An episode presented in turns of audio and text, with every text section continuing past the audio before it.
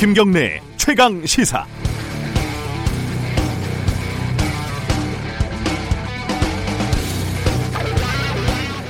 지난해부터 뉴스타파는 국회의원들이 한 해 세금 130억 원이 들어가는 정책 연구 보고서를 만들 때 기존 자료를 대충대충 베끼고 돈만 타내는 실태를 고발하고 있습니다.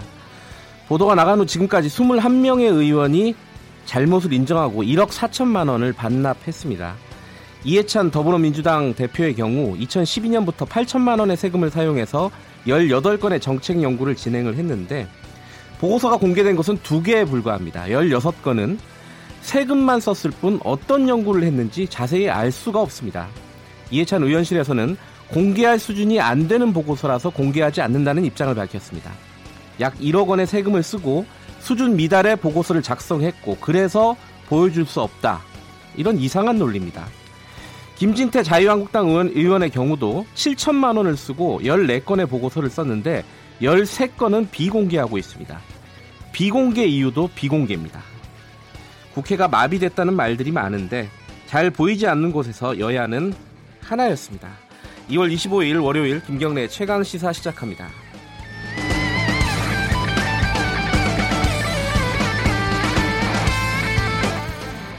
네, 국회 돌아가는 걸 보면 답답합니다. 주요 뉴스 브리핑부터 시작하겠습니다. 고발 뉴스 민동기 기자 나와 있습니다. 안녕하세요. 안녕하십니까.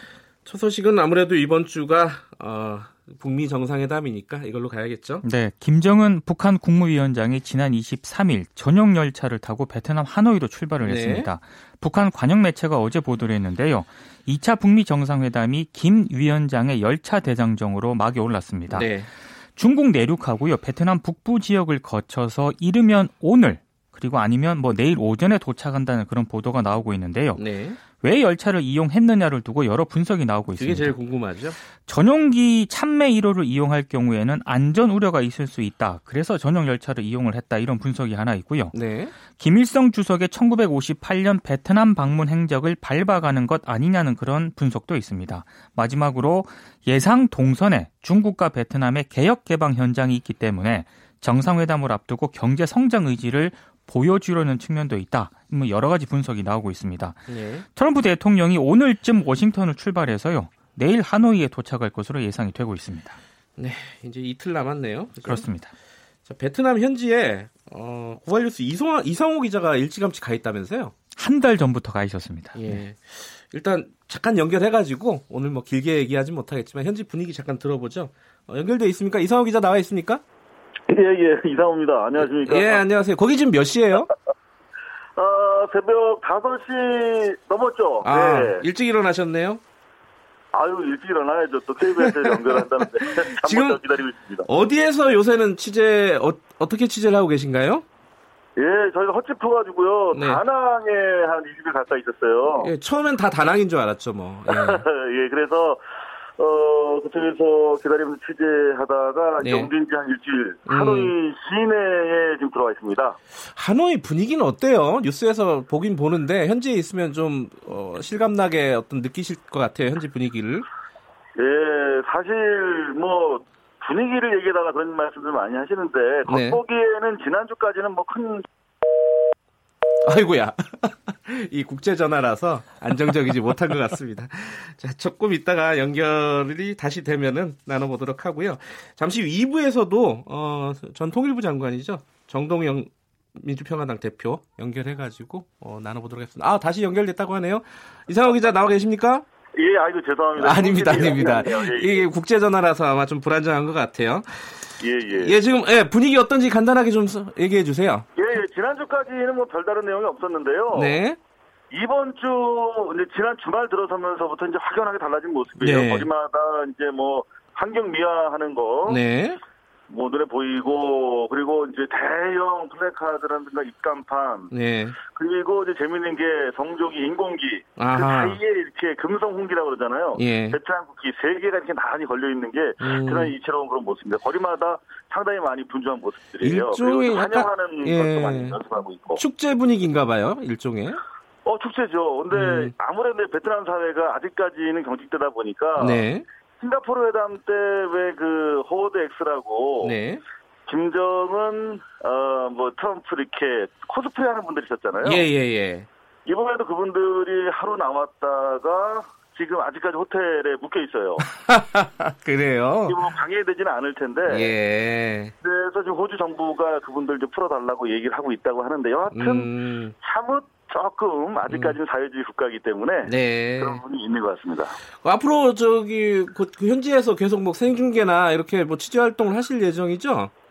예, 지금 뭐 유튜브 하시는 분들이 많이 이쪽에 오고 계세요. 그런데 아, 한국에서 저희- 가고 있어요? 예. 예, 예, 좀 많이 예, 예전에 비해서 미디어 환경이 달라져가지고요. 네. 예, 예, 저희도 계속 유튜브 방송을 하고 있고요. 네.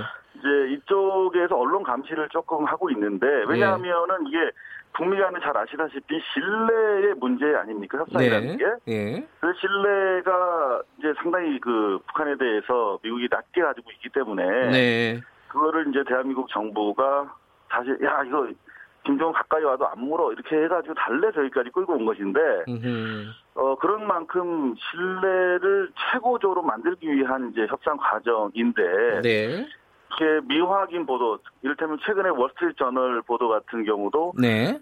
뭐 김정은 위원장이 이제 대남 대미 예. 유학파 협상을 하자라고 하는 어 그 지도 방침에 반대하는 사람들을 뭐 대거 숙청했다 뭐 이런 기사가 나와서 보니까 예. 그게 엄청나게 국내에도 많이 어 역으로 수입을 했거든요 기사를 음. 네. 받았는데 네. 보니까 조선일보에 오래 있던 그 탈북자 출신 네. 기자가 쓴 글이더라고요. 그래서 음, 그 상당히 그 근거가 모호하고 네.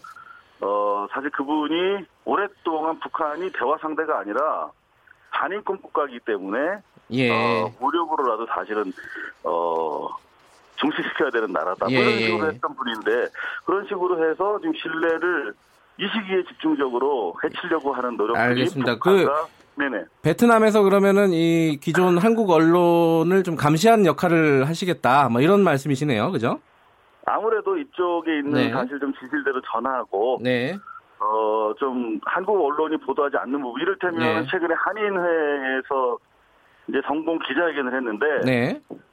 어좀 좀 불편한 말씀인지 몰라도 공중파 카메라가 하나도 안 왔더라고요. 아, 그래요. 음. 네, 그래서 그런 것들도 저희가 조금 직접적으로 네. 어, 보도할 수 있도록 노력을 하고 있습니다. 알겠습니다. 그, 뭐, 건강 조심하시고요. 아마 예, 이제 예. 행사 진행되면 한 번 더 연결할 기회가 있을지도 모르겠습니다. 자, 오늘은 여기까지만 예, 예. 듣겠습니다. 고맙습니다. 예, 예, 수고하십시오. 예, 베, 베트남 하노이에 나가 있는 어, 고발뉴스 이상호 기자 잠깐 연결했습니다.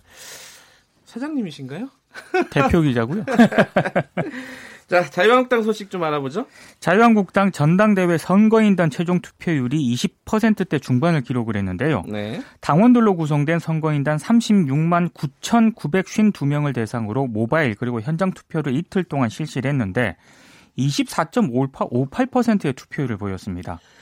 현장 투표도 5.88%의 투표율을 기록을 했는데요. 예. 2017년 7.3 전당대회 투표율보다 낮은 수치입니다. 음, 이른바 그 야권에서 대권 잠룡으로 불리우는 당권 주자들이 출마했는데도 불구하고 예. 투표율이 낮게 나타났는데요. 예상보다 조금 낮았다. 예. 그렇습니다. 아무래도 뭐 5.18 폄훼 논란이라든가 태극기 부대 탄핵 논란 등이 주 요인으로 분석이 음, 되고 있습니다. 네. 오늘과 내일은 일반 국민을 대상으로 한 여론조사가 실시가 되고요. 전당대회 당일인 27일에는 대의원 현장 투표 및 개표 결과가 발표가 됩니다. 그렇습니다. 지금 뭐 지지율 관련해 갖고 여론조사도 많이 나오고 그래 갖고 좀 엇갈리고 있는 게 있어요. 그렇습니다. 네, 결과가 어떻게 나올지 좀 궁금한 부분이 있습니다. 자, 현대제철에서 하청 노동자 한 분이 돌아가셨죠. 네. 근데 이게 좀 논란이 있네요. 지금까지 어, 현대제철에서 많은 사람들이 사망을 했는데 네. 오히려 산재보험에서 혜택을 받고 있었다고요? 이게 어떤 일입니까? 현대제철 당진제철소가 지난 5년간 105억 정도의 산재보험료를 감면을 받았는데요. 네. 이게 제도상의 허점 때문입니다. 고용노동부는 사업장의 최근 3년 산재 발생 정도를 고려해서 네. 보험료율을 산정을 하는데 산재 발생 건수가 많아지면 당연히 보험료율이 올라가지 않겠습니까? 네. 근데 문제는 문제가 있는데요. 원청의 사업장에서 발생한 하청 노동자의 산재 사고는 원청 업체의 산재 보험료율 산정에 반영되지 않습니다. 음. 그러다 보니까 주로 대기업인 원청은 산재 보험료를 감면을 받고요. 네. 하청 업체에서는 산재 보험료가 오르게 되는 그런 역설적인 현상이 발생을 했는데 네. 현대제철 당진제철소에서 최근 12년 동안 어, 36명이 목숨을. 잃었는데 예. 2014년부터 5년 5년 동안 105개에 이르는 산재 보험료를 감면을 받았습니다. 이건 제도적으로 상당히 문제가 예. 있는 것 같습니다. 법을 좀 고쳐야 될 것 같아요. 그렇습니다. 자, 버닝썬 속보들이 계속 나오고 있는데 이번에는 그 버닝썬 쪽의 관계자가 경찰 발전위원회 위원으로 활동을 했다? 그러니까 예. 버닝썬의 지분을 소유한 회사 대표가 서울 강남 경찰서 경찰 발전위원으로 활동했다는 그런 얘기인데요. 예. 르 메르디앙 서울 호텔의 최모 대표입니다. 네. 그러니까 버닝썬 엔터테인먼트에 2,100만 원을 출자하고 10억 정도를 대여를 했다고 하는데요. 네. 또 지분도 소유한 주요 주주로 알려졌는데 원래 경찰 업무 수행과 이해관계가 있는 사람은 이 경찰 발전 위원회에 참가할 수 없도록 되어 있거든요. 네. 어떻게 참가했는지도 좀 살펴봐야 될 것 같고요. 어, 일단 르 메르디앙 서울 호텔 쪽에서는 경찰 발전 위원이었던 건 맞지만 활동이 부족해서 지난해 12월 31일 해촉이 됐다 이렇게 해명을 음, 했습니다만 네. 여러 가지 버닝썬과 강남 경찰서가 유착 의혹이 있다 이런 보도가 계속 나오고 있습니다. 예, 그 사건도 이제 강남 경찰서는 손을 떼게 됐다고 그렇습니다. 보도가 나오더라고요. 자, 이 사건 좀 오래가네요, 생각보다.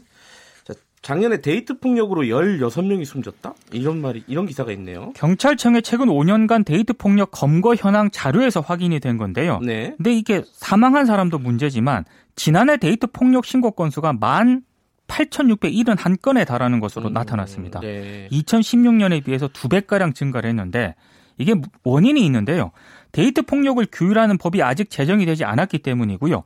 형법상 폭행과 협박은 반의사 불벌죄에 해당이 되기 때문에 피해자가 원하지 않으면 처벌을 할 수가 없습니다. 네. 그래서 더불어민주당 표창원 의원 등이 어, 이런 그 반의사 불벌죄를 적용하지 말자고 주장을 해서 뭐 여러 가지 좀 법안을 좀 시도를 했는데 음, 다른 의원들의 무관심 속에서 법안이 국회를 통과하지 못하고 있는 그런 상황입니다.